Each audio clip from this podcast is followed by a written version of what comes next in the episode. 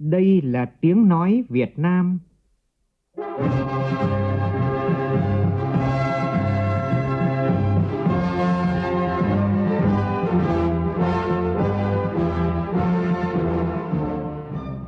là tiếng nói Việt Nam, phát thanh từ Hà Nội, thủ đô nước Cộng hòa xã hội chủ nghĩa Việt Nam.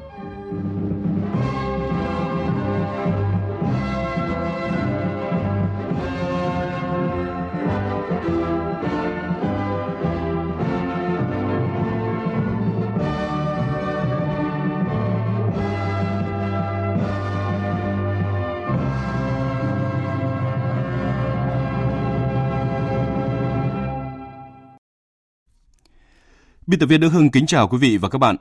Mời quý vị và các bạn nghe chương trình Thời sự trưa của Đài Tiếng Nói Việt Nam với những nội dung chính sau đây.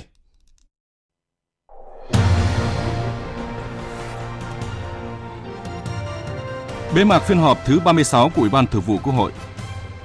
Bộ Giao thông Vận tải yêu cầu xử lý dứt điểm những tồn tại trên cao tốc Đà Nẵng Quảng Ngãi trước ngày 30 tháng 8 này. Chính quyền thành phố Hồ Chí Minh cam kết bồi thường khu đất 4,7 ha tại khu đô thị mới Thủ Thiêm theo giá thị trường là nội dung chính có trong mục tiêu điểm trưa này. Mỗi ngày gần 600 tấn thải rắn y tế phát sinh tại các bệnh viện, trong đó có khoảng 10% là chất thải y tế nguy hại. Trong phần tin thế giới, Anh thả siêu tàu chở dầu của Iran động thái giúp hạ nhiệt căng thẳng giữa hai bên.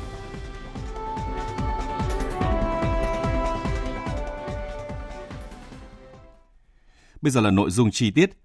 Sáng nay, Ủy ban Thường vụ Quốc hội bế mạc phiên họp 36. Trước khi Chủ tịch Quốc hội phát biểu kết thúc phiên họp, Ủy ban Thường vụ Quốc hội cho ý kiến về báo cáo kết quả giám sát chuyên đề việc thực hiện chính sách pháp luật về phòng cháy chữa cháy giai đoạn 2014-2018. Các đại biểu đặt câu hỏi, 110 chung cư chưa thẩm định về phòng cháy đã đi vào hoạt động, trách nhiệm thuộc về ai? Phóng viên Lại Hoa phản ánh. Chủ nhiệm Ủy ban Kinh tế của Quốc hội Vũ Hồng Thanh cho rằng tình trạng cháy chợ, cháy rừng, cháy ở các khu dân cư đang diễn ra rất nghiêm trọng. Điều mà chủ nhiệm Ủy ban Kinh tế của Quốc hội Vũ Hồng Thanh quan ngại nhất chính là thiết bị phục vụ cho công tác phòng cháy chữa cháy. Có đến 50% thiết bị đã bị cũ, trên 20 năm, khi xảy ra cháy không vận hành chữa cháy được. Các cái nhà cao tầng trên 75 mét rồi, các cái trung tâm thương mại, các cái nhà chức năng mà 50 mét một cái hệ thống xe thang rồi cháy chữa cháy, không hiểu là khi mà cái nhà mà cao như thế mà cháy thì không hiểu bên chúng ta có cái trực thăng để để chữa cháy chưa? Rất là nguy hiểm. Còn 2.662 các cái công trình chúng ta đã đưa vào hoạt động rồi, nhưng mà chưa thẩm duyệt. Và đặc biệt, tôi quan tâm đến 110 các cái chung cư, các cái nhà cao tầng mà đã cho dân vào ở đây rồi, mà chưa có một cái nghiệm thu gì phòng cháy chữa cháy. Không hiểu là khi mà xảy ra cháy nhà chết người hủy hoại tài sản của công dân thì cái trách nhiệm ấy thuộc về đâu Cùng quan điểm cần nêu cao trách nhiệm của nhà nước trong vấn đề này, đồng thời đặt câu hỏi các tòa nhà xây dựng xong không đảm bảo an toàn về phòng cháy chữa cháy thì trách nhiệm thuộc về ai? Trong khi đây là vấn đề liên quan đến an toàn cuộc sống sinh mạng của người dân. Chủ nhiệm Ủy ban Văn hóa Giáo dục Thanh niên Thiếu niên và Nhi đồng của Quốc hội Phan Thanh Bình đề nghị cần xử lý nghiêm, làm rõ trách nhiệm để đảm bảo môi trường sống và sinh mạng của người dân. Vấn đề bây giờ là vấn đề an toàn và đời sống tính mạng người dân sẽ được hết sức tôn trọng. Bây giờ chúng ta phải bắt đầu nhìn trong tất cả mọi việc là ta phải biết là cái an toàn của cái môi trường sống của chúng ta, vấn đề tính mạng của người dân của chúng ta là những vấn đề hết sức quan trọng chúng ta cần phải nhận xưa nay chúng ta đã nhận thức rồi nhưng mà bây giờ càng ngày thì cái vấn đề này nó càng quan trọng hơn và từ đó ta nhìn nhận và soi lại hết tất cả các điều kiện cuộc sống của chúng ta chúng ta không chỉ là vấn đề phòng cháy chữa cháy mà ta nói về vấn đề là môi trường sống theo Chủ tịch Hội đồng Dân tộc Hà Ngọc Chiến, hiện số vụ cháy dập tắt tại chỗ chỉ có 26%. Điều đó cho thấy hiệu quả hoạt động của lực lượng tại chỗ đang yếu. Phương châm 4 tại chỗ chưa hiệu quả, cho nên cần đánh giá sâu thêm nguyên nhân và giải pháp. Dẫn chứng nước xa không cứu được lửa gần. Hiện nay nhiều khu dân cư trong nội đô và nhất là giữa lòng thủ đô thôi. Rất nhiều khu dân cư là mật độ rất là đông, nhất là các cái khu dân cư cũ ấy, cải tạo rồi cơi nới rồi thì dây điện các thứ là cũng rất là chẳng chịt. Cho nên những cái khu này tôi thấy là nếu mà cháy thì đúng là thoát cũng khó mà lực lượng cũng như phương tiện là cũng không thể nào tiếp cận được. Cũng đề nghị là đây là một cái thực trạng là cũng phải dưới góc độ phòng cháy thì cũng phải có cái kiến nghị và có phương án nếu mà cháy ở những khu này thì vấn đề sử dụng lực lượng và trang thiết bị thế nào. Tôi cũng thấy là phương tiện mặt đất mà không tiếp cận được chắc là phải tính đến phương tiện trên không thôi, trực thăng. Trước nhiều ý kiến đại biểu đề xuất phải tính đến dùng trực thăng để chữa cháy, Phó Chủ tịch Đỗ Bá Tị cho rằng dùng trực thăng cũng không giải quyết được hết các vấn đề. Ta nếu cần huy động trực thăng thì quân đội ờ, sẵn sàng huy động ngay. Nhưng mà tôi đã trực tiếp như vậy chỉ đạo là thử dùng trực thăng một lần rồi. Năm 2010, 2010 đấy cháy cái Phan Xipang đấy. Là bộ phòng đã cho huy động trực thăng lên. Trực thăng thì xuống cái hồ của Sapa đấy, múc được một gầu nước lên. Thì lên lên nơi cái thì nếu mà bay thấp thì cháy máy bay luôn. Buộc phải bay cao để buông xuống. Buông xuống đường gầu thì nước chưa đến nửa thì nó đã bay bốc hơi hết rồi. Không giải quyết được cho nên nếu mà dùng máy bay thì nó phải có dùng cái loại hóa chất khi cháy rừng thì mới có thể được chứ nếu dùng nước như thế là không được Phát biểu bế mạc phiên họp 36, Chủ tịch Quốc hội Nguyễn Thị Kim Ngân cho biết, phiên họp 36, Ủy ban Thường vụ Quốc hội đã xem xét nhiều nội dung quan trọng và hoàn thành chương trình đề ra. Với sự chuẩn bị tài liệu của các cơ quan hữu quan được chú trọng hơn về chất lượng đã giúp Ủy ban Thường vụ Quốc hội thuận lợi hơn trong việc xem xét quyết định nhiều vấn đề. Sau phiên họp, Chủ tịch Quốc hội Nguyễn Thị Kim Ngân đề nghị chính phủ, các ủy ban của Quốc hội, Tổng thư ký Quốc hội, các cơ quan hữu quan tiếp thu hoàn thiện các dự án luật, các báo cáo giám sát để gửi cho đại biểu Quốc hội. Tối qua tại Hà Nội diễn ra lễ trao giải báo chí về công tác đấu tranh phòng chống tham nhũng lãng phí lần thứ hai năm 2018-2019. Thủ tướng Chính phủ Nguyễn Xuân Phúc dự và trao giải cho các tác giả đạt giải cao. Phát biểu tại lễ trao giải, Thủ tướng Nguyễn Xuân Phúc yêu cầu các cơ quan báo chí bên cạnh đưa tin các vụ án, vụ việc lớn phức tạp được dư luận quan tâm, cần phản ánh những biểu hiện nhũng nhiễu, tiêu cực, cửa quyền, tham nhũng vặt xảy ra gây không ít phiền hà bức xúc đối với đời sống của nhân dân và hoạt động sản xuất kinh doanh của doanh nghiệp. Tin của phóng viên Vũ Dũng. Hội đồng Trung khảo Giải báo chí toàn quốc báo chí với công tác đấu tranh phòng chống tham nhũng lãng phí lần thứ hai năm 2018-2019 đã chọn được 35 tác phẩm xuất sắc để trao 4 giải A, 9 giải B, 10 giải C và 12 giải khuyến khích. Trong đó, Đài Tiếng Nói Việt Nam đạt một giải A, một giải B và một giải C. Phát biểu tại lễ trao giải, Thủ tướng đánh giá cao các tác phẩm báo chí dự giải năm nay đã bám sát sự lãnh đạo chỉ đạo của Đảng, sự quản lý điều hành của chính phủ, phản ánh sinh động phong phú thực tiễn đổi mới của đất nước, nhất là cuộc đấu tranh quyết liệt phòng chống tham nhũng tiêu cực lãng phí. Các tác phẩm thể hiện công phu hấp dẫn, tạo sự lan tỏa cao trong xã hội.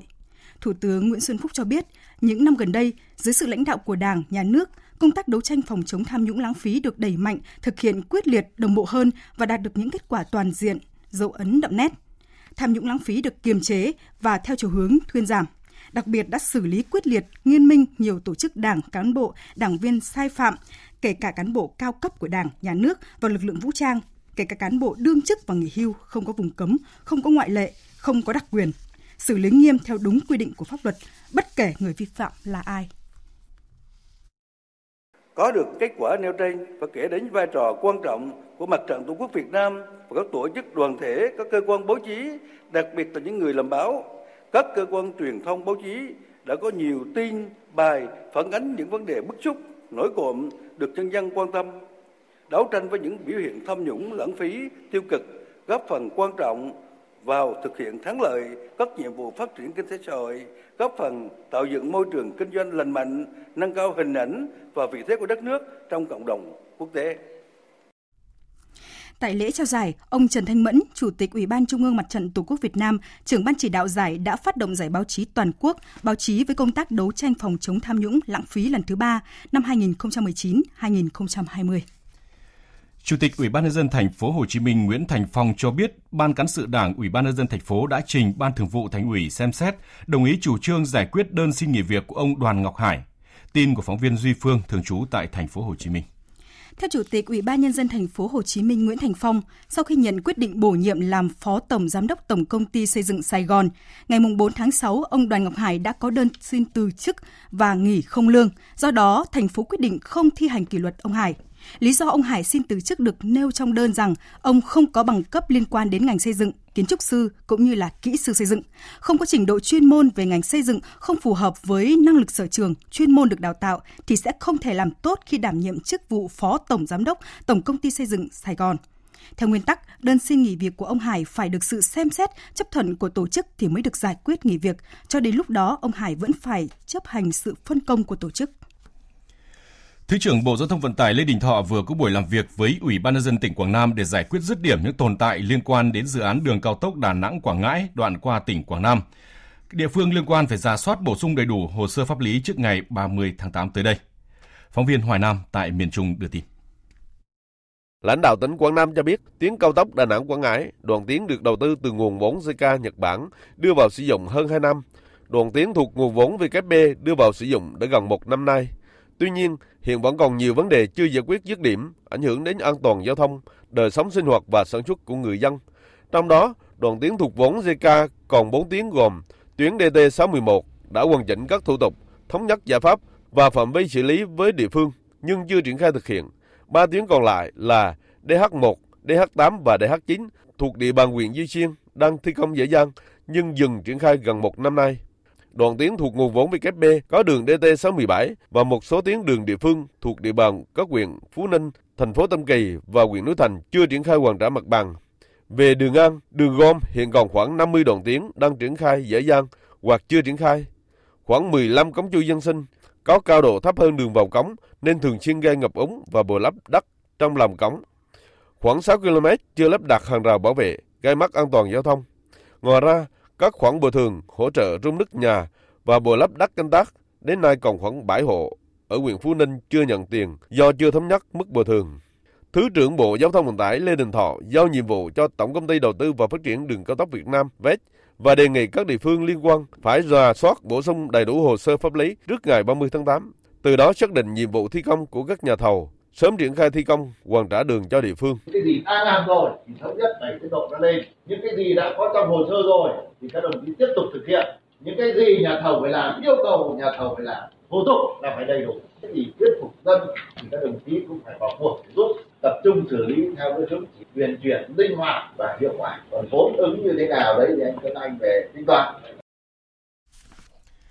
Cục Quản lý Đường bộ 4 Bộ Giao thông Vận tải vừa đề xuất thu phí trở lại cao tốc thành phố Hồ Chí Minh Trung Lương để giảm lưu lượng, lập lại trật tự và có nguồn kinh phí bảo trì mặt đường.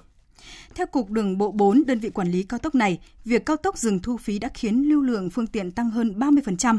Nhiều xe chạy dàn ngang, lấn vào làn khẩn cấp khiến tốc độ giảm và xảy ra nhiều tai nạn. Cao tốc Thành phố Hồ Chí Minh Trung Lương đã được đơn vị trúng thầu khai thác bàn giao lại cho Cục Quản lý Đường bộ 4 từ đầu năm nay.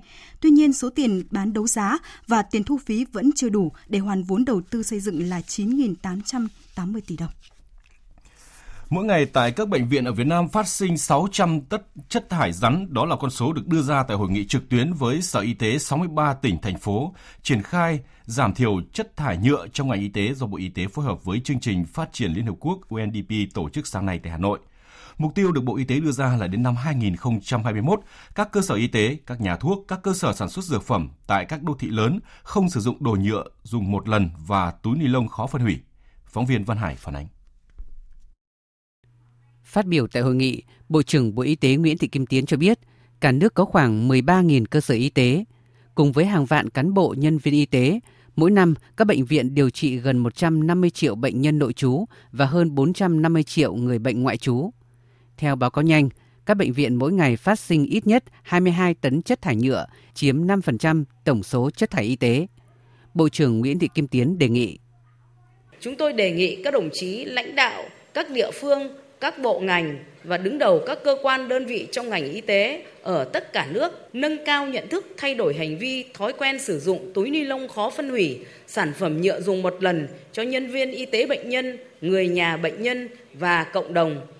Ra soát đánh giá nguồn phát sinh, số lượng chủng loại chất thải nhựa, xây dựng kế hoạch kèm theo lộ trình giảm thiểu chất thải nhựa tại các đơn vị có hiệu quả khả thi trong công tác đấu thầu, mua sắm trang thiết bị, vật tư tiêu hao và các dụng cụ, hạn chế tối đa các sản phẩm nhựa dùng một lần. Theo Bộ trưởng Bộ Tài nguyên và Môi trường Trần Hồng Hà, cùng với phát triển kinh tế của đất nước, lượng chất thải y tế phát sinh ngày một gia tăng. Lượng chất thải rắn y tế phát sinh tại các bệnh viện khoảng 600 tấn mỗi ngày, trong đó có khoảng 10% là chất thải y tế nguy hại. Để phát huy phong trào chống rác thải nhựa tiếp tục lan tỏa, sâu rộng, đi vào thực chất, có hiệu quả trong các hoạt động y tế trên cả nước, các cơ quan của Bộ Y tế tiếp tục phối hợp với các cơ quan của Bộ Tài nguyên và Môi trường rà soát hoàn thiện cơ chế chính sách phấn đấu đến năm 2021 các cơ sở y tế, các nhà thuốc, các cơ sở sản xuất dược phẩm tại các đô thị lớn hạn chế tối đa sử dụng đồ nhựa dùng một lần và túi ni lông khó phân hủy. Đến năm 2025, tất cả các hoạt động y tế trên cả nước cơ bản không sử dụng đồ nhựa dùng một lần và túi ni lông khó phân hủy. Cũng tại hội nghị, diễn ra lễ ký cam kết giảm thiểu chất thải nhựa giữa Bộ trưởng Bộ Y tế với lãnh đạo các đơn vị trực thuộc Bộ, giữa Giám đốc Sở Y tế với các đơn vị trực thuộc Sở tại 63 tỉnh thành phố, trong đó các cơ sở y tế không sử dụng mũ trùm đầu, bọc giày, túi dùng thuốc, túi đựng chất thải làm bằng ni lông khó phân hủy. Sáng nay tại Trường Đại học Hàng hải Việt Nam, Bộ Giáo dục và Đào tạo tổ chức lễ phát động gia quân và hội thảo phòng chống tội phạm vi phạm pháp luật và tệ nạn xã hội của ngành giáo dục năm 2019 và năm học 2019-2020. Phản ánh của phóng viên Thanh Nga thường trú khu vực Đông Bắc. Theo số liệu từ Bộ Công an, trong 6 tháng đầu năm nay, cả nước đã phát hiện khoảng 2.300 vụ tội phạm trong lứa tuổi chưa thành niên. Tệ nạn mại dâm, tội phạm công nghệ cao, tín dụng đen đã len lỏi vào một số trường học. Nhiều vụ bạo lực học đường và vi phạm an ninh an toàn trường học gây bức xúc trong dư luận. Theo Trung tá Nguyễn Trung Hiếu, Phó phòng thường trực giúp việc các ban chỉ đạo của Bộ Công an, để giảm các vụ tội phạm trong học sinh sinh viên thì công tác phòng ngừa xã hội, sự tuyên truyền phối hợp của các cấp các ngành, các cơ sở giáo dục là rất quan trọng. Trong cái cơ cấu tỷ lệ phạm tội 81% là đối tượng là phạm tội lần đầu. Đối tượng phạm tội lần đầu này không nằm trong diện quản lý nghiệp vụ của các lực lượng nghiệp vụ công an. Vì vậy mà vấn đề phòng ngừa xã hội, vai trò của các cái bộ ngành, các cái đoàn thể từ trung ương đến địa phương trong cái quản lý giáo dục đối tượng thuộc lĩnh vực quản lý của mình có vai trò rất quan trọng rất mong muốn các sở giáo dục đào tạo các ngành các cơ sở giáo dục đào tạo tiếp tục quan tâm coi trọng công tác phòng ngừa nghiệp vụ phối hợp với lực lượng công an triển khai các hoạt động à, tuyên truyền à, giáo dục rồi quản lý học sinh sinh viên để giảm số vụ phạm tội và vi phạm pháp luật trước hết là cho học sinh sinh viên với số lượng học sinh sinh viên giáo viên chiếm khoảng 1 phần tư dân số cả nước Thứ trưởng Bộ Giáo dục và Đào tạo Nguyễn Thị Nghĩa yêu cầu ngay trong dịp đầu năm học này, các cơ sở giáo dục cần tăng cường và đổi mới công tác tuyên truyền giáo dục pháp luật, các quy chế quy định nội quy của nhà trường. Bộ Giáo dục tạo đề nghị các sở giáo dục tạo, các nhà trường quán triệt và triển khai nghiêm túc các chủ trương chính sách, các quy định về công tác phòng chống tội phạm, vi phạm pháp luật, tệ nạn xã hội trong đội ngũ cán bộ, nhà giáo, học sinh sinh viên. Trong đó tập trung vào chủ đề phòng chống ma túy năm 2019 là hãy suy nghĩ trước khi bắt đầu phòng chống tội phạm tín dụng đen theo tinh thần chỉ thị số 12 ngày 25 tháng 4 năm 2019 của Thủ tướng Chính phủ đảm bảo an toàn về thể chất, tinh thần cho tất cả các thành viên trong nhà trường. Công an tỉnh Đắk Nông sáng nay cho biết đơn vị đã tống đạt quyết định khởi tố vụ án khởi tố bị can bắt tạm giam đối với Nguyễn Sĩ Trí để điều tra về hành vi lừa đảo chiếm đoạt tài sản. Tin của phóng viên Hoàng Quy, thường trú khu vực Tây Nguyên. Nguyễn Sĩ Trí là phó giám đốc công ty trách nhiệm hữu hạn đầu tư phát triển nông lâm nghiệp Ngọc Sơn Đắk Nông, trụ sở ở tổ dân số 4, đường Nghĩa Trung, thị xã Gia Nghĩa. Theo kết quả điều tra ban đầu, trong thời gian từ năm 2013 đến năm 2019, Trí đã làm giả các văn bản giấy tờ với nội dung thể hiện Ủy ban Nhân dân tỉnh Đắk Nông và các sở ngành chỉ đạo hướng dẫn công ty Ngọc Sơn thực hiện các thủ tục xin thuê đất tại tiểu khu 1657 với diện tích là 300 hecta. Trí dùng các văn bản giả mạo để lừa đảo chiếm đoạt số tiền là hơn 17 tỷ đồng. Hiện vụ án đang được cơ quan cảnh sát điều tra công an tỉnh Đắk Nông tiếp tục điều tra làm rõ. Tiếp theo, chương trình là thông tin thời tiết chiều và đêm nay. Do ảnh hưởng của hội tụ gió lên đến mực 5.000 m nên ngày và đêm nay ở Bắc Bộ và các tỉnh từ Thanh Hóa đến Thừa Thiên Huế có mưa rào và rông diện rộng. Vùng núi và Trung Du Bắc Bộ có mưa vừa mưa to. Có nơi mưa rất to, lượng mưa phổ biến từ 30 đến 70 mm trên 24 giờ, có nơi trên 100 mm trên 24 giờ. Khu vực Hà Nội trong chiều và đêm nay 16 tháng 8 có khả năng có mưa, mưa vừa có nơi mưa to và rông. Cảnh báo mưa lớn tập trung vào chiều tối và đêm. Trong mưa rông có khả năng xảy ra lốc xét, mưa đá và gió giật mạnh. Cấp độ rủi ro thiên tai cấp 1.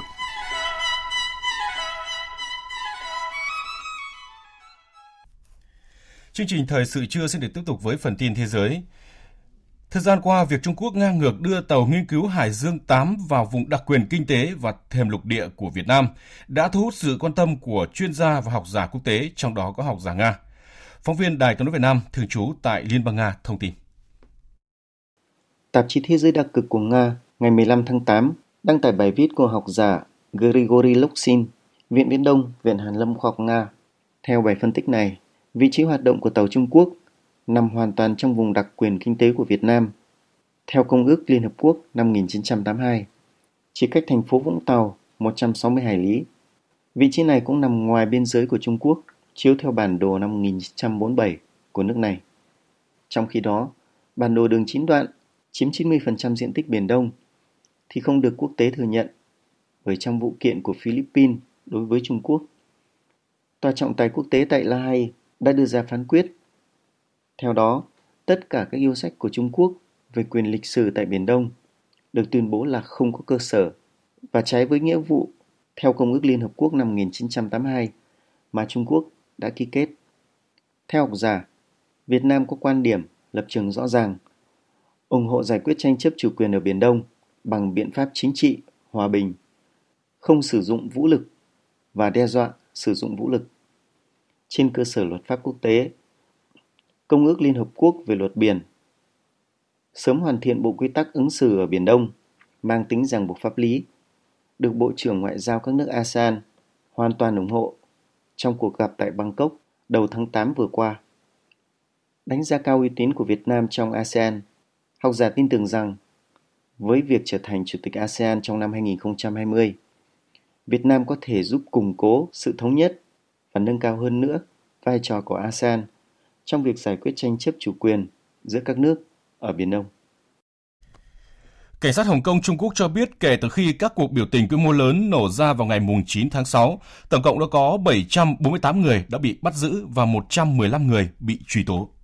Trong cuộc họp báo, người phụ trách quan hệ công chúng của cảnh sát Hồng Kông, Tạ Xuân Trung cho biết thêm, 15 cảnh sát đã bị thương do người biểu tình chiếu laser vào. Ngoài ra, các đồn cảnh sát đã bị bao vây và tấn công 76 lần.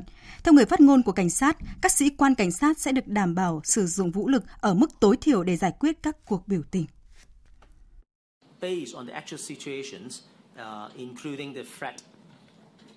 Dựa trên các tình huống thực tế bao gồm cả các mối đe dọa mà các sĩ quan của chúng tôi gặp phải khi họ bị tấn công, cảnh sát sẽ được đảm bảo sử dụng vũ lực ở mức tối thiểu nhất có thể và sẽ dừng lại khi đạt được mục đích. Chúng tôi tin rằng lực lượng an ninh của chúng tôi sẽ sử dụng vũ lực một cách rất hạn chế.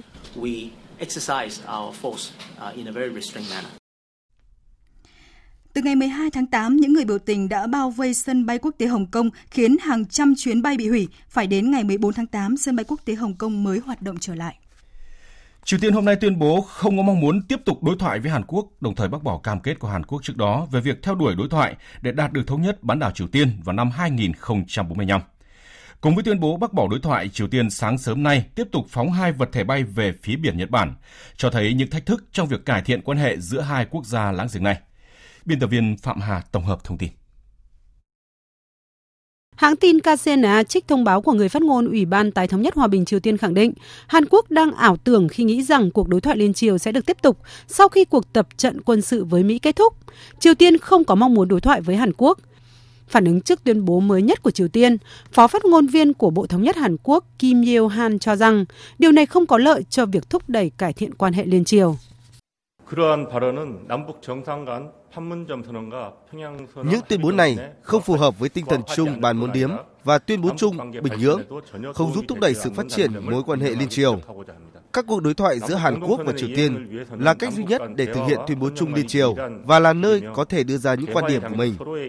Đây là lập trường không thay đổi của Hàn Quốc và chúng tôi hối thúc Triều Tiên cần phản ứng tích cực. Ngay sau tuyên bố bác bỏ đối thoại với Hàn Quốc, Triều Tiên sáng sớm nay cũng tiếp tục phóng hai vật thể không xác định về phía biển Nhật Bản. Mặc dù hàng loạt các vụ phóng của Triều Tiên gần đây không ảnh hưởng đến an ninh của các nước, nhưng cũng là mối lo ngại lớn với Hàn Quốc và Nhật Bản về các bước tiến mới trong chương trình tên lửa của nước này. Hàn Quốc sáng nay đã phải tiến hành họp khẩn sau vụ phóng của Triều Tiên. Giới chức vùng Gibraltar thuộc Anh đã quyết định thả siêu tàu chở dầu của Iran Grey 1, bất chấp các nỗ lực ngăn cản tới phút cuối cùng từ phía Mỹ. Iran ngay lập tức hoan nghênh quyết định của chính phủ Anh, đồng thời cho rằng đây là một kết quả thảm bại cho các nỗ lực chống Iran của Mỹ. Tổng hợp của biên tập viên Đình Nam. Người đứng đầu chính quyền Gibraltar, ông Fabian Picardo hôm qua cho biết quyết định thả tàu chở dầu Iran đến sau khi Iran có văn bản đảm bảo chính thức rằng tàu chở dầu Grey 1 sẽ không đến một thực thể nằm trong nghị quyết trừng phạt của Liên minh châu Âu. Cụ thể hơn là 2,1 triệu thùng dầu trên con tàu này sẽ không đến Syria. Ngày 13 tháng 8 vừa qua, tôi đã nhận được sự đảm bảo bằng văn bản từ Cộng hòa Hồi giáo Iran rằng nếu được phát hành, đích đến của Grey 1 sẽ không phải là một thực thể chịu lệnh trừng phạt của EU. Tôi hoan nghênh sự đảm bảo đó. Đây là một sự thay đổi quan trọng. Với sự đảm bảo này, chúng tôi không còn bất kỳ lý do nào để tiếp tục giam giữ pháp lý đối với chiếc tàu. Trước khi đưa ra quyết định thả tàu Iran, họ đã nhận được yêu cầu từ Bộ Tư pháp Mỹ để tiếp tục giam giữ tàu Grey 1 với một số cáo buộc được đưa ra. Tuy nhiên, cả ông Picardo và tránh án tòa án tối cao Gibraltar, ông Anthony Duley đều quyết định trả tự do cho chiếc tàu. Giới chức Anh hy vọng Iran sẽ thực hiện nghiêm cam kết đã đưa ra. Xác nhận về thông tin, đại sứ Iran tại Anh, ông Hamid Baadinejad cho biết tàu Grey 1 sẽ sớm rời khỏi Gibraltar và mọi công tác chuẩn bị đã được bắt đầu. Đại sứ Iran khẳng định mọi nỗ lực của Mỹ tính chặn việc Anh thả con tàu đã thất bại một cách thảm hại. Truyền thông Nga đưa tin cố vấn an ninh quốc gia Mỹ John Bolton trong một cuộc trả lời phỏng vấn với truyền thông Mỹ, bình luận về vụ nổ động cơ tên lửa tại vùng Arkhangelsk của Nga đã cáo buộc Nga ăn cắp công nghệ quân sự của Mỹ để chế tạo tên lửa siêu thanh. Các chuyên gia quân sự của Nga đã kịch liệt bác bỏ việc này. Tin của phóng viên Anh Tú thường trú tại Liên bang Nga. Chuyên gia quân sự Nga Alexander Zilin khẳng định tuyên bố của cố vấn Tổng thống Mỹ về an ninh quốc gia John Bolton rằng Nga đã đánh cắp công nghệ của Mỹ để sản xuất tên lửa siêu thanh là vô lý và phù phiếm. Chuyên gia quân sự Nga, ông Igor Korotchenko cũng coi tuyên bố của ông Bolton là một ví dụ khác về những lời hùng biện chống Nga từ các quan chức cấp cao của Mỹ. Chuyên gia quân sự, tổng biên tập tạp chí Kho Vũ khí Quốc gia Viktor Murakhovsky lưu ý rằng các công nghệ siêu thanh trong nước dựa vào một nguồn dự trữ khoa học và công nghệ khổng lồ được tạo ra từ thời Liên Xô. Những phát triển này được Tổng thống Nga công bố gần đây, nhưng chúng đã được bắt đầu vào những năm 1970 của thế kỷ trước, và những công trình này được thực hiện không chỉ cho mục đích quân sự mà còn cho mục đích thám hiểm vũ trụ. Các chuyên gia Nga khẳng định Nga vượt Mỹ về công nghệ siêu thanh và dẫn đầu trong lĩnh vực vũ khí này. Trước đó, cố vấn của Tổng thống Mỹ về an ninh quốc gia John Bolton trong một cuộc phỏng vấn với Đài Phát thanh Tiếng Nói Hoa Kỳ khi được đề nghị bình luận về vụ nổ tại bãi thử vũ khí ở Arkhangelsk của Nga đã tuyên bố rằng thảm kịch này là bằng chứng cho việc Nga tạo ra những cách thức mới để cung cấp vũ khí hạt nhân. Chính những công nghệ này đã bị đánh cắp từ Mỹ.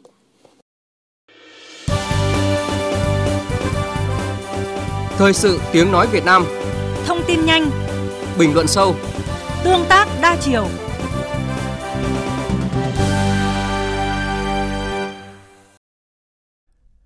Thưa quý vị, thưa các bạn, tiến trình khắc phục vi phạm kinh tế, quy hoạch thực hiện các dự án tại khu đô thị mới Thủ Thiêm, thành phố Hồ Chí Minh đang nhận được sự quan tâm của dư luận sau cuộc họp báo mới đây của Ủy ban nhân dân thành phố Hồ Chí Minh khẳng định sẽ có chính sách bồi thường khu đất 4,3 ha theo giá thị trường và có kế hoạch thu hồi hàng nghìn tỷ đồng từ các chủ đầu tư đã được hưởng lợi.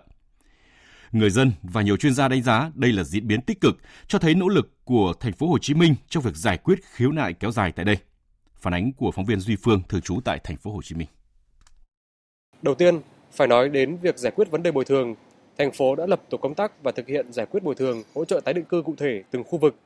Đó là hỗ trợ bồi thường đối với phần đất diện tích khoảng 4,39 ha, khu phố 1 phường Bình An nằm ngoài danh quy hoạch khu đô thị mới Thủ Thiêm chính sách hỗ trợ bổ sung đối với các hộ dân nằm trong quy hoạch bằng 10 nhóm vấn đề. Vấn đề được nêu rõ trong việc giải quyết bồi thường đối với người dân Thủ Thiêm được thực hiện dựa trên các cơ sở pháp lý phù hợp với thực tiễn và được đa số người dân đồng thuận.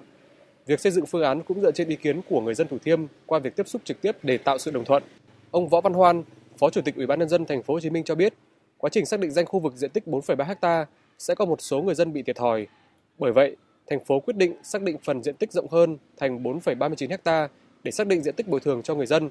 Ông Hoan cũng khẳng định chính sách bồi thường cho người dân sẽ tương xứng theo giá trị đất thị trường hiện nay chứ không phải là từ 10 năm trước. Giá bồi thường được xác định dựa trên giá bồi thường ở các dự án lân cận theo khung giá của nhà nước. Cùng với đó, giá bán nền đất, nhà tái định cư cho người dân cũng được tính theo giá nhà nước.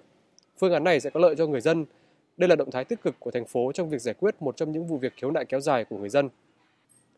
Ghi nhận những nỗ lực của thành phố, nhưng một số người dân vẫn mong muốn các phương án giải quyết mở rộng đến nhiều gia đình bị ảnh hưởng hơn. Ông Phạm Xuân Kiểm, ngụ phường Bình An, quận 2 nói: Thực sự ra thì bây giờ chưa có tính đến đến giá. Mong muốn một điều là thứ nhất là thanh tra chính phủ vào làm việc cho nó thấu đáo thì để dân người ta mới người ta mới hài lòng chứ vừa rồi ủy ban thành phố mấy là quận 2 giải quyết là tính có 331 hộ như thế là nó người dân người ta người ta cảm thấy nó chưa có thuyết phục. Một trong những việc đáng ghi nhận của thành phố về vấn đề Thủ Thiêm là định ra thời gian cụ thể để giải quyết các vấn đề theo kết luận của thanh tra chính phủ. Đáng chú ý, trong tổ công tác giải quyết các kết luận của thanh tra chính phủ, không chỉ có Chủ tịch Ủy ban nhân dân thành phố Hồ Chí Minh Nguyễn Thành Phong tham gia trực tiếp với vai trò tổ trưởng, mà còn mời đại diện Bộ Xây dựng, Thanh tra Chính phủ, Bộ Tài chính, Bộ Tài nguyên và Môi trường cùng tham gia. Tức ngày 9 tháng 8 năm 2019, Chủ tịch Ủy ban nhân dân thành phố Hồ Chí Minh đã ký quyết định thực hiện triển khai kết luận của Thanh tra Chính phủ với việc xây dựng các đầu việc cụ thể, bao gồm 13 nhóm việc với 22 đầu việc. Trong đó, đáng chú ý là việc phối hợp với các bộ ngành trung ương thực hiện các nội dung có liên quan như việc sử dụng quỹ đất sạch để thực hiện việc thanh toán cho các dự án BT, xem xét xử lý việc xây dựng của công ty cổ phần Đại Quang Minh, việc thực hiện kiểm tra, làm rõ và báo cáo Thủ tướng Chính phủ đối với khoản lãi trên số tiền tạm ứng từ ngân sách nhà nước, việc đấu giá quyền sử dụng đất hoặc đấu thầu để lựa chọn nhà đầu tư, ra soát việc thay đổi quy hoạch chi tiết tại các dự án đã và đang đầu tư xây dựng, tổ chức kiểm điểm, xem xét trách nhiệm đối với các tổ chức cá nhân có liên quan theo thẩm quyền. Tất cả các đầu việc, nhóm việc trên đều sẽ lên kế hoạch triển khai cuối tháng này, chậm nhất là cuối tháng 9 năm 2019. Đối với các nhóm công việc chính liên quan đến chủ trương chính sách như xác định chi phí đầu tư bình quân, xin chủ trương về thu hồi và hoàn trả ngân sách, thành phố sẽ phân đấu triển khai thực hiện xong trước ngày 30 tháng 9 năm 2019. Với một số khúc mắc kéo dài hơn 20 năm, thành phố dự kiến giải quyết dứt điểm trong vòng một tháng, cho thấy nỗ lực quyết tâm giải quyết khiếu nại kéo dài liên quan đến Thủ Thiêm. Ông Nguyễn Tấn Cứu, ngụ phường Bình Khánh, quận 2 nói: ờ, Chúng tôi chỉ biết căn cứ vào pháp luật đem sự lại sự công bằng của chúng tôi, chúng tôi không đòi hỏi gì hơn. Ờ, quyền lợi chúng tôi thì phải được pháp luật bảo đảm cho chúng tôi. Với các sai phạm của cán bộ liên quan đến Thủ Thiêm, tại cuộc họp báo, ông Võ Văn Hoan cho biết các sở ngành đang triển khai và cố gắng ngày 30 tháng 9 tới sẽ có kết quả báo cáo Ủy ban nhân dân thành phố. Đối với việc cán bộ cấp cao thì phải xử lý theo thẩm quyền của trung ương. Hiện cũng đang triển khai các công việc để đánh giá xem xét. Đây là vấn đề dư luận quan tâm và cần xử lý triệt để. Liên quan đến việc thực hiện hoàn trả 26.000 tỷ đồng vào ngân sách theo kế hoạch của thanh tra chính phủ, Phó Giám đốc Sở Tài chính Thành phố Hồ Chí Minh Trần Mai Phương cho biết, số tiền này trong kết luận thanh tra chỉ là tiền tạm ứng chi trả bồi thường hỗ trợ tái định cư, tạo quỹ nhà tái định cư cho người dân bị thu hồi đất trong khu đô thị mới Thủ Thiêm. Do đó, việc thu hồi hoàn trả số tiền này cho ngân sách phải thực hiện các thủ tục quyết toán. Ủy ban nhân dân Thành phố Hồ Chí Minh đã có văn bản kiến nghị Thủ tướng chấp thuận cho thành phố tiếp tục thực hiện dự án. Khi có ý kiến của Thủ tướng, Sở Tài chính cùng các cơ quan liên quan sẽ tham mưu Ủy ban nhân dân thành phố xây dựng để trình Hội đồng nhân dân thành phố đưa vào kế hoạch đầu tư công trung hạn. Khi có vốn giải ngân, Ban quản lý đô thị mới Thủ Thiêm sẽ thực hiện các thủ tục quyết toán thu hồi số tiền này. Chương trình thời sự trưa xin được tiếp tục với các tin đáng chú ý khác.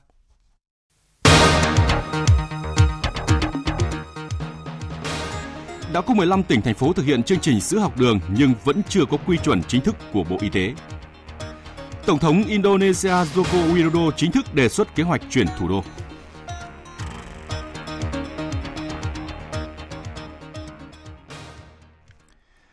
Hội nghị quốc tế chuyên ngành thủy sản Việt Nam 2019 với chủ đề Tiềm năng của ngành nuôi trồng thủy sản Việt Nam, cơ hội cho các nhà đầu tư sẽ diễn ra từ ngày 16 đến ngày 18 tháng 10 tới đây tại thành phố Cần Thơ. Theo số liệu thống kê cho thấy, kim ngạch xuất khẩu thủy sản năm qua đạt gần 9 tỷ đô la Mỹ, trong đó vùng đồng bằng sông Cửu Long đóng góp hơn 74% sản lượng nuôi trồng thủy sản trong cả nước. Phóng viên Phạm Hải thông tin.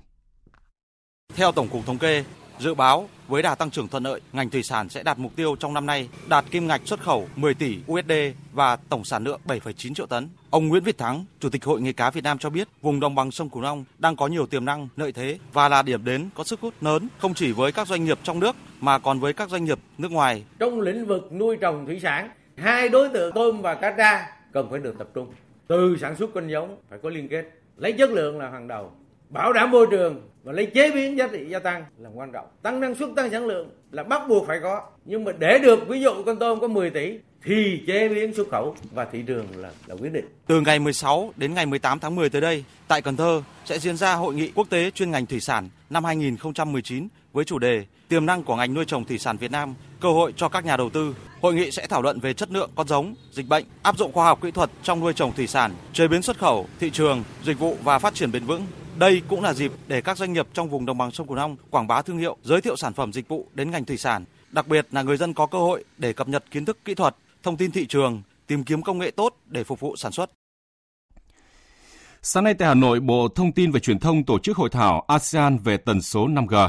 Tham dự hội thảo có đại diện các cơ quan quản lý các nước ASEAN, chuyên gia từ các nhà cung cấp như GSMA, Qualcomm và các doanh nghiệp thông tin di động trong nước. Tin của phóng viên Phương Thoa. Phát biểu tại hội thảo, Thứ trưởng Bộ Thông tin và Truyền thông Phạm Hồng Hải cho biết, cơ sở hạ tầng viễn thông không chỉ là cơ sở hạ tầng truyền thông mà là cơ sở hạ tầng của nền kinh tế số, xã hội số, internet vạn vật và cơ sở hạ tầng của cuộc cách mạng công nghiệp lần thứ tư. Công nghệ 5G có vai trò đặc biệt trong việc kết nối cơ sở hạ tầng viễn thông và là yếu tố không thể thiếu trong việc thực hiện hóa mục tiêu xây dựng một ASEAN số.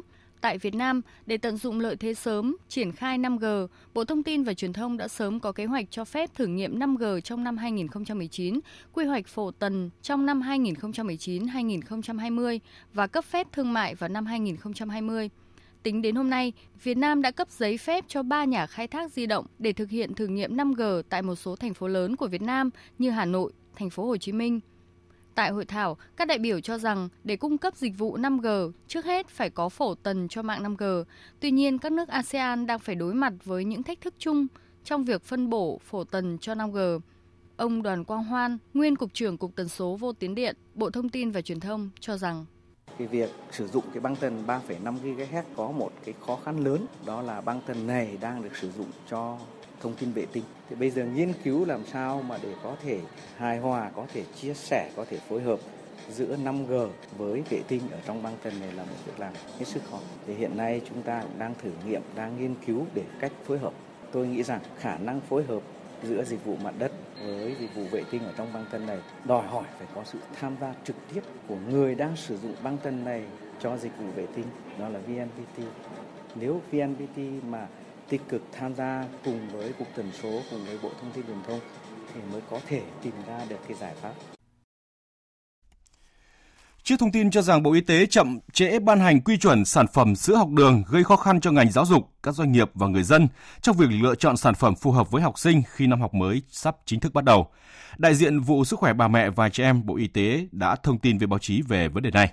Tuy nhiên, những thông tin tại buổi trao đổi chưa đủ sức thuyết phục dư luận khi nhiều tỉnh thành phố đã cho học sinh uống sữa học đường, nhưng đến nay vẫn chưa có quy chuẩn chính thức của Bộ Y tế. Phóng viên Văn Hải phản ánh. Hiện nay cả nước đã có 15 tỉnh thành phố thực hiện chương trình sữa học đường. Mặc dù chính phủ đã ban hành quyết định số 1340 phê duyệt chương trình này từ ngày 8 tháng 7 năm 2016, nhưng đến nay Bộ Y tế vẫn chưa ban hành được quy chuẩn chính thức của sữa học đường. Ông Nguyễn Đức Vinh, vụ trưởng vụ sức khỏe bà mẹ và trẻ em Bộ Y tế thừa nhận chưa thống nhất được việc bổ sung bao nhiêu vi chất vào sản phẩm sữa học đường. Ờ, bổ sung 21 vi chất, 23 vi chất, hay 10 vi chất, 25 vi chất, vân vân. Ờ, Bộ Y tế sẽ căn cứ vào các nghiên cứu khoa học đã có và ý kiến của các nhà khoa học, ý kiến của các doanh nghiệp để mà đảm bảo cái việc bổ sung các loại vi chất đấy nó phải dựa trên cơ sở khoa học và đồng thời phải đảm bảo tính khả thi cũng như tính thực tiễn và cũng phù hợp với lại quốc tế. Chưa có quy chuẩn chính thức, nhưng quy định tạm thời của Bộ Y tế cũng chung chung và chưa thống nhất với quyết định của chính phủ. Cụ thể, trong quyết định của chính phủ nêu rõ, Bộ Y tế chủ trì xây dựng và ban hành các quy định về sản phẩm sữa tươi phục vụ chương trình sữa học đường định mức đảm bảo an toàn vệ sinh thực phẩm. Nhưng trong quy định tạm thời của Bộ Y tế lại hướng dẫn rằng sản phẩm dùng trong chương trình sữa học đường phải sử dụng nguyên liệu đạt quy chuẩn kỹ thuật quốc gia về sữa tươi nguyên liệu. Có nghĩa là lẽ ra sữa học đường là sữa tươi, nhưng Bộ Y tế lại đưa cả các sản phẩm sữa dạng lỏng khác vào chương trình sữa học đường. Trước câu hỏi của phóng viên Đài tiếng nói Việt Nam về vấn đề này, vụ trưởng vụ sức khỏe bà mẹ và trẻ em Nguyễn Đức Vinh vẫn khẳng định. Thủ tướng Chính phủ cũng giao Bộ Y tế hướng dẫn các sản phẩm tham gia chương trình sữa học đường thì tiêu chuẩn như thế nào, hướng dẫn như thế nào thì đấy là thẩm quyền của Bộ Y tế. Trong khi đó, trao đổi với phóng viên Đài tiếng nói Việt Nam, ông Từ Ngữ, Tổng thư ký Hội Dinh dưỡng Việt Nam, nguyên trưởng khoa dinh dưỡng ứng dụng Viện Dinh dưỡng Quốc gia khẳng định, sữa tươi là tốt nhất. Sữa tươi là sữa được vắt trực tiếp từ bò, sau đó thanh trùng tiệt trùng và được bảo vệ trong một thời gian ngắn với hạn sử dụng khoảng vài ngày.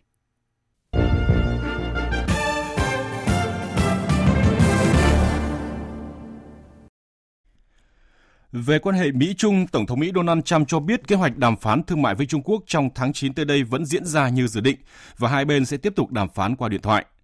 Tổng thống Donald Trump đưa ra tuyên bố sau chưa đầy một tuần để ngỏ khả năng vòng đàm phán tiếp theo tại Washington này sẽ bị hoãn.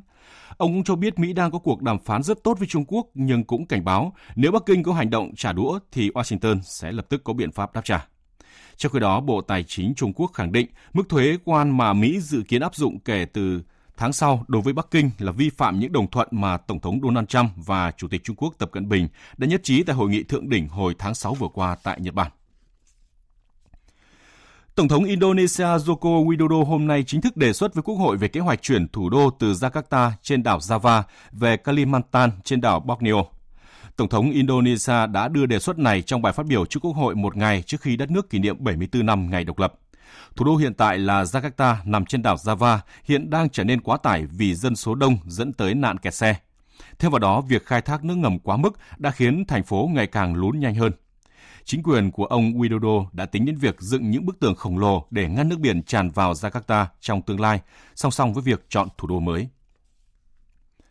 Mặc dù đã rất nỗ lực xây dựng chương trình hành động đối phó với những tác động của biến đổi khí hậu, nhưng tại diễn đàn quần đảo Thái Bình Dương tổ chức tại Tuvalu, lãnh đạo các quốc gia trong khu vực đã không tìm được tiếng nói chung cho vấn đề này.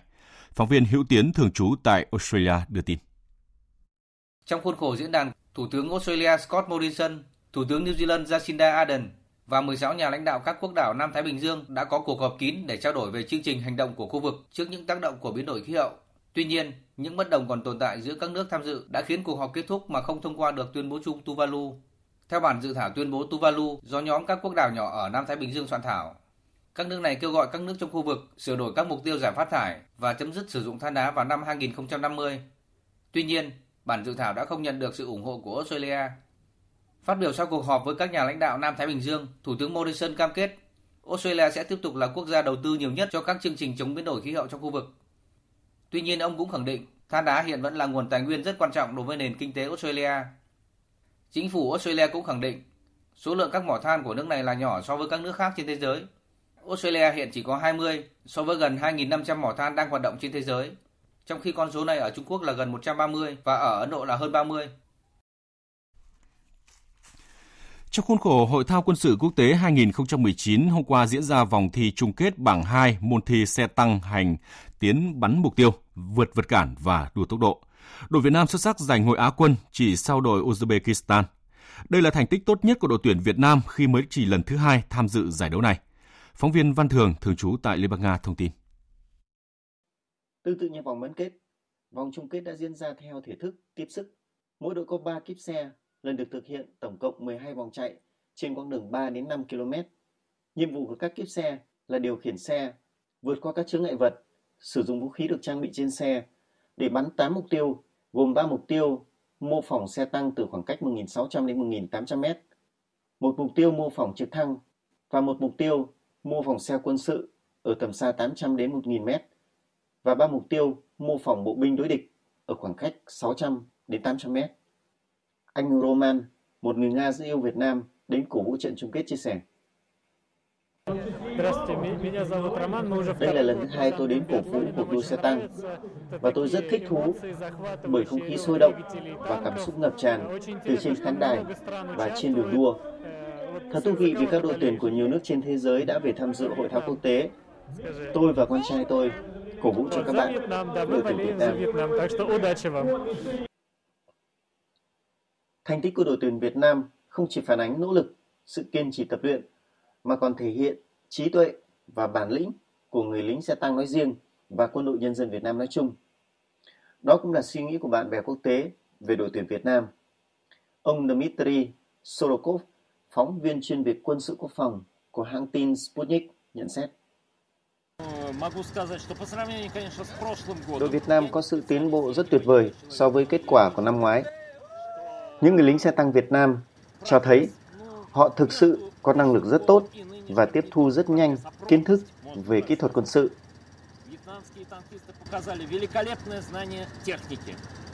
Nhiệt liệt chào mừng các bạn Việt Nam vào dịp thắng lợi tuyệt vời tại Alabino. Chúc thành công! Giới chức Mỹ cho biết sáng nay một vụ nổ súng xảy ra gần trường đại học bang Alabama tại thành phố Montgomery đã làm hai người thiệt mạng và ba người bị thương. Người phát ngôn cảnh sát địa phương Greg William xác nhận đã có hai nạn nhân thiệt mạng. Theo người phát ngôn, trong số ba người bị thương có hai người nhập viện với những vết thương nguy hiểm tới tính mạng. Công tác điều tra vẫn đang được tiến hành. Tại Hàn Quốc, nước này cam kết từ nay đến năm 2021 sẽ đầu tư 45 tỷ won để phát triển công nghệ giảm bụi mịn, một loại bụi được hình thành từ các chất như là carbon, nitơ và hợp chất kim loại khác lơ lửng trong không khí. Theo kế hoạch này, Hàn Quốc sẽ xác định nguyên nhân gây ra bụi mịn và tiến hành phân tích toàn diện về ảnh hưởng của bụi mịn, đồng thời đầu tư phát triển các thiết bị giảm bụi mịn theo phương hướng thích hợp với từng nguồn phát thải cũng như là nhà máy đốt rác cũ hoặc các thiết bị đặc biệt. Quý vị và các bạn đang nghe chương trình Thời sự trưa của Đài Tiếng nói Việt Nam. Tiếp theo chương trình là trang tin đầu tư tài chính và bản tin thể thao. Trang tin đầu tư tài chính. Thưa quý vị và các bạn, sáng nay giá vàng SJC tăng vượt ngưỡng 42 triệu đồng một lượng. Cuối giờ sáng nay tại thành phố Hồ Chí Minh, công ty vàng bạc đá quý Sài Gòn niêm yết giá vàng SJC mua vào mức 41 triệu 700 000 đồng một lượng và bán ra 42 triệu 50 000 đồng một lượng. Tại Hà Nội, công ty trách nhiệm hữu hạn vàng bạc đá quý Bảo Tín Minh Châu niêm yết giá vàng dòng Thăng Long mua vào 41 triệu 640 000 đồng một lượng và bán ra 42 triệu 240 000 đồng một lượng. Sáng nay, Ngân hàng Nhà nước công bố tỷ giá trung tâm của đồng Việt Nam với đô la Mỹ ở mức 23.120 đồng đổi 1 đô la Mỹ, tăng 5 đồng so với hôm qua. Với biên độ cộng trừ 3% đang được áp dụng, tỷ giá trần mà các ngân hàng áp dụng hôm nay là 23.813 đồng và tỷ giá sàn là 22.427 đồng đổi 1 đô la Mỹ. Tính đến cuối tháng 7 năm nay, đã có hơn 78.400 tài khoản giao dịch phái sinh được mở. 14 công ty chứng khoán và 7 số mã sản phẩm hợp đồng tương lai theo thông lệ quốc tế.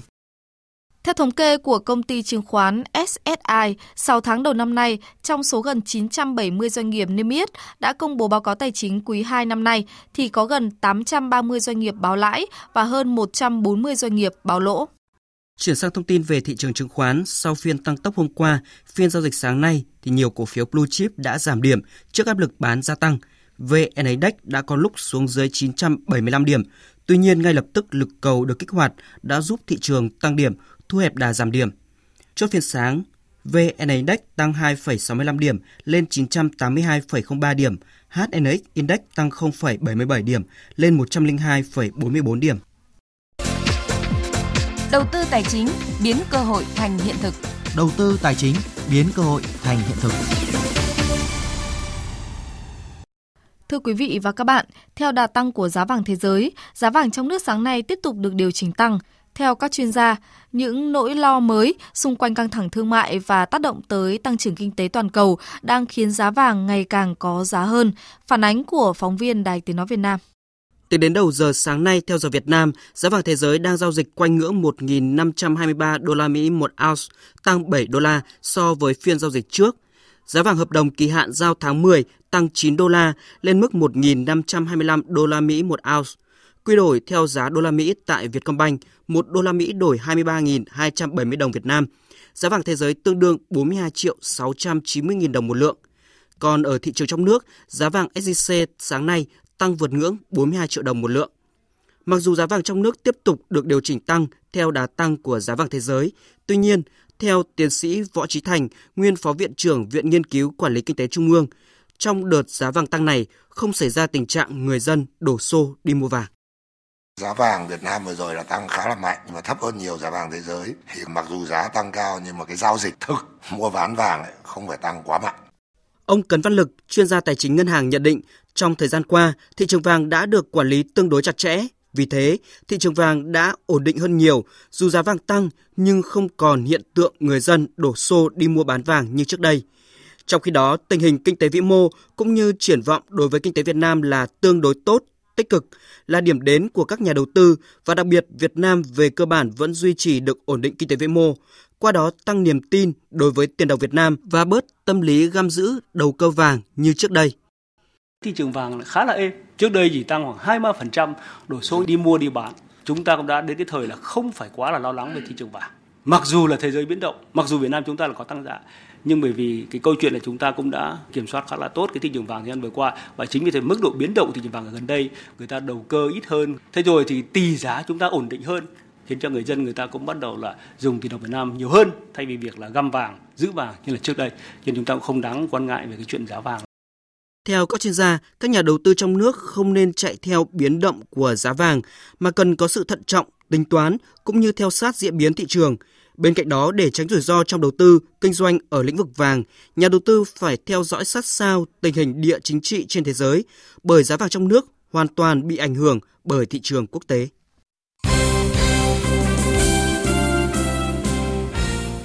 Vị và các bạn, chiều 8 Việt Nam đã phải nhận thất bại 1-2 trước U18 Campuchia ở lượt đấu cuối vòng bảng giải bóng đá U18 Đông Nam Á 2019, qua đó chính thức dừng cuộc chơi.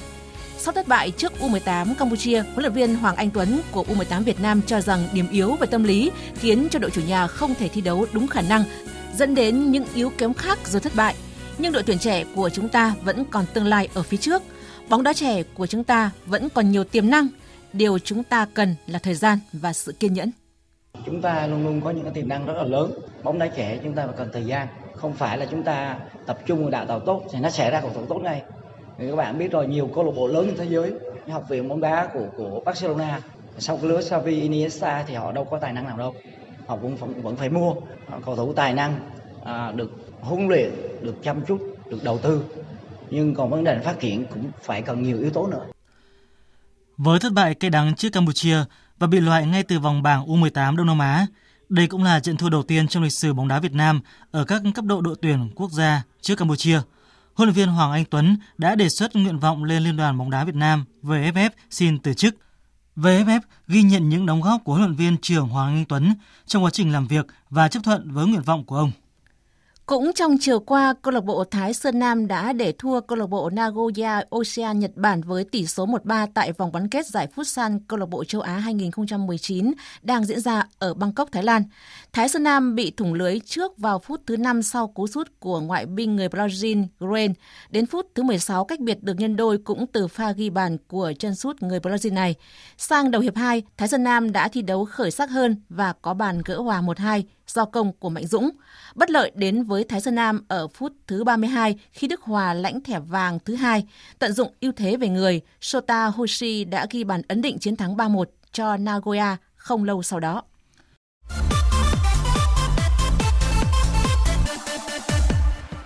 Dạng sáng nay 16 tháng 8, tay vợt hạng 3 thế giới người Thụy Sĩ Federer đã bất ngờ bị đối thủ hạng 70 thế giới người Nga Rublev đánh bại với tỷ số chung cuộc 0-2 ở vòng 3 giải quần vợt Cincinnati đang diễn ra ở bang Ohio, nước Mỹ. Còn đương kim vô địch hạt giống số 1 Novak Djokovic dễ dàng đánh bại Paulo Carreno Busta, người Tây Ban Nha với các điểm số 6-3 và 6-4. Trong khi đó, những tay vợt nữ hàng đầu thế giới như Ashley Barty, Naomi Osaka, Caroline Prinskova đều có được chiến thắng để đi tiếp vào tứ kết. Còn vào đêm nay, giải bóng đá La Liga cũng chính thức khởi tranh mùa giải mới. Đường kim vô địch Barcelona có trận mở màn bằng chuyến làm khách trên sân của Athletic Bilbao. Trận đấu này, đội bóng xứ Catalan sẽ không có sự phục vụ của siêu sao Lionel Messi. So sánh lực lượng ở thời điểm hiện tại, Bilbao cũng thua xa Barca. Bilbao chẳng những không có sự bổ sung nhân sự nào trước mùa giải mà còn chia tay hàng loạt cầu thủ chất lượng như Ander Inturespa, Mikel Rico, Marken Susaeta, Sabin Merino và Alex Remiro. Ngược lại với Binba, Barca đã chiêu mộ một số tên tuổi như Frankie de Jong và Antoine Griezmann. Gã khổng lồ xứ Catalan vẫn chưa mất đi trụ cột nào. Chỉ có điều đáng tiếc là ở trận này, Barca sẽ vắng Messi vì lý do chấn thương. Trong cuộc họp báo trước trận đấu, huấn luyện viên Ernesto Valverde cho biết. Chúng tôi không thể chấp nhận rủi ro với bất kỳ cầu thủ nào, đặc biệt là với Lionel Messi. Cậu ấy vẫn chưa tập luyện cùng đội. Chúng tôi đang chờ xem tình hình thế nào, nhưng cậu ấy đang phục hồi tốt. Khi được phóng viên hỏi về việc liệu Barca có mua Neymar trong ít ngày còn lại của thị trường chuyển nhượng, ông Van Verde vẫn từ chối tiết lộ. Tôi không liên quan đến vấn đề này. Tôi chỉ tập trung vào đội và những cầu thủ mà tôi đang có. Tôi hạnh phúc với đội hình hiện tại. Tôi tôn trọng những cầu thủ khác và các đội bóng khác. Neymar vẫn là cầu thủ của Paris Saint-Germain. Chúng ta hãy chờ xem điều gì sẽ diễn ra. Còn bây giờ, tôi không thể nói cho các bạn biết bất kỳ điều gì về vấn đề đó. Cũng ở vòng này, đương kim Á quân Atletico Madrid sẽ tiếp Getafe lúc dạng sáng ngày 19 tháng 8, còn Real Madrid sẽ làm khách của Celta Vigo vào đêm mai 17 tháng 8. Dự báo thời tiết Bắc Bộ và khu vực Hà Nội có mây, chiều có mưa rào và rông vài nơi, chiều tối và đêm nhiều mây, có mưa vừa mưa to, có nơi mưa rất to và rải rác có rông, gió nhẹ. Trong cơn rông có khả năng xảy ra lốc xét, mưa đá và gió giật mạnh, nhiệt độ từ 22 đến 34 độ. Các tỉnh từ Thanh Hóa đến Thừa Thiên Huế nhiều mây, có mưa, có nơi mưa vừa, mưa to và rải rác có rông, gió Tây Nam cấp 2, cấp 3. Trong cơn rông có khả năng xảy ra lốc xét và gió giật mạnh, nhiệt độ từ 25 đến 33 độ. Các tỉnh ven biển từ Đà Nẵng đến Bình Thuận có mây, chiều nắng nóng, có nơi nắng nóng gai gắt, chiều tối và đêm có mưa rào và rông vài nơi, gió Tây Nam cấp 2, cấp 3. Trong cơn rông có khả năng xảy ra lốc, xét và gió giật mạnh, nhiệt độ từ 26 đến 37 độ. Tây Nguyên và Nam Bộ có mây, có mưa rào và rông vài nơi, riêng chiều tối có mưa rào và rông rải rác, gió Tây Nam cấp 2, cấp 3. Trong cơn rông có khả năng xảy ra lốc, xét và gió giật mạnh, nhiệt độ từ 21 đến 33 độ. Dự báo thời tiết biển Vịnh Bắc Bộ, vùng biển từ Quảng Trị đến Quảng Ngãi, có mưa rào và rải rác có rông ở phía Bắc, tầm nhìn xa trên 10 km, giảm xuống từ 4 đến 10 km trong mưa, gió Nam đến Tây Nam cấp 3, cấp 4. Vùng biển từ Bình Định đến Ninh Thuận không mưa, tầm nhìn xa trên 10 km, gió Tây Nam cấp 4, cấp 5. Vùng biển từ Bình Thuận đến Cà Mau, vùng biển từ Cà Mau đến Kiên Giang, bao gồm cả Phú Quốc. Khu vực Biển Đông, có mưa rào và rông vài nơi, tầm nhìn xa trên 10 km, gió Tây Nam cấp 5. Khu vực quần đảo Hoàng Sa thuộc thành phố Đà Nẵng, Trường Sa, tỉnh Khánh Hòa và Vịnh Thái Lan có mưa rào và rông vài nơi, tầm nhìn xa trên 10 km, gió Tây Nam cấp 5. Những thông tin về thời tiết cũng đã kết thúc chương trình thời sự trưa nay. Chương trình do các biên tập viên Đức Hưng, Thu Hằng, Thanh Trường, Nguyễn Hằng cùng kỹ thuật viên Hồng Thành phối hợp thực hiện. Chịu trách nhiệm nội dung Nguyễn Thị Tuyết Mai. Xin cảm ơn sự quan tâm lắng nghe của quý vị và các bạn. Xin chào và hẹn gặp lại.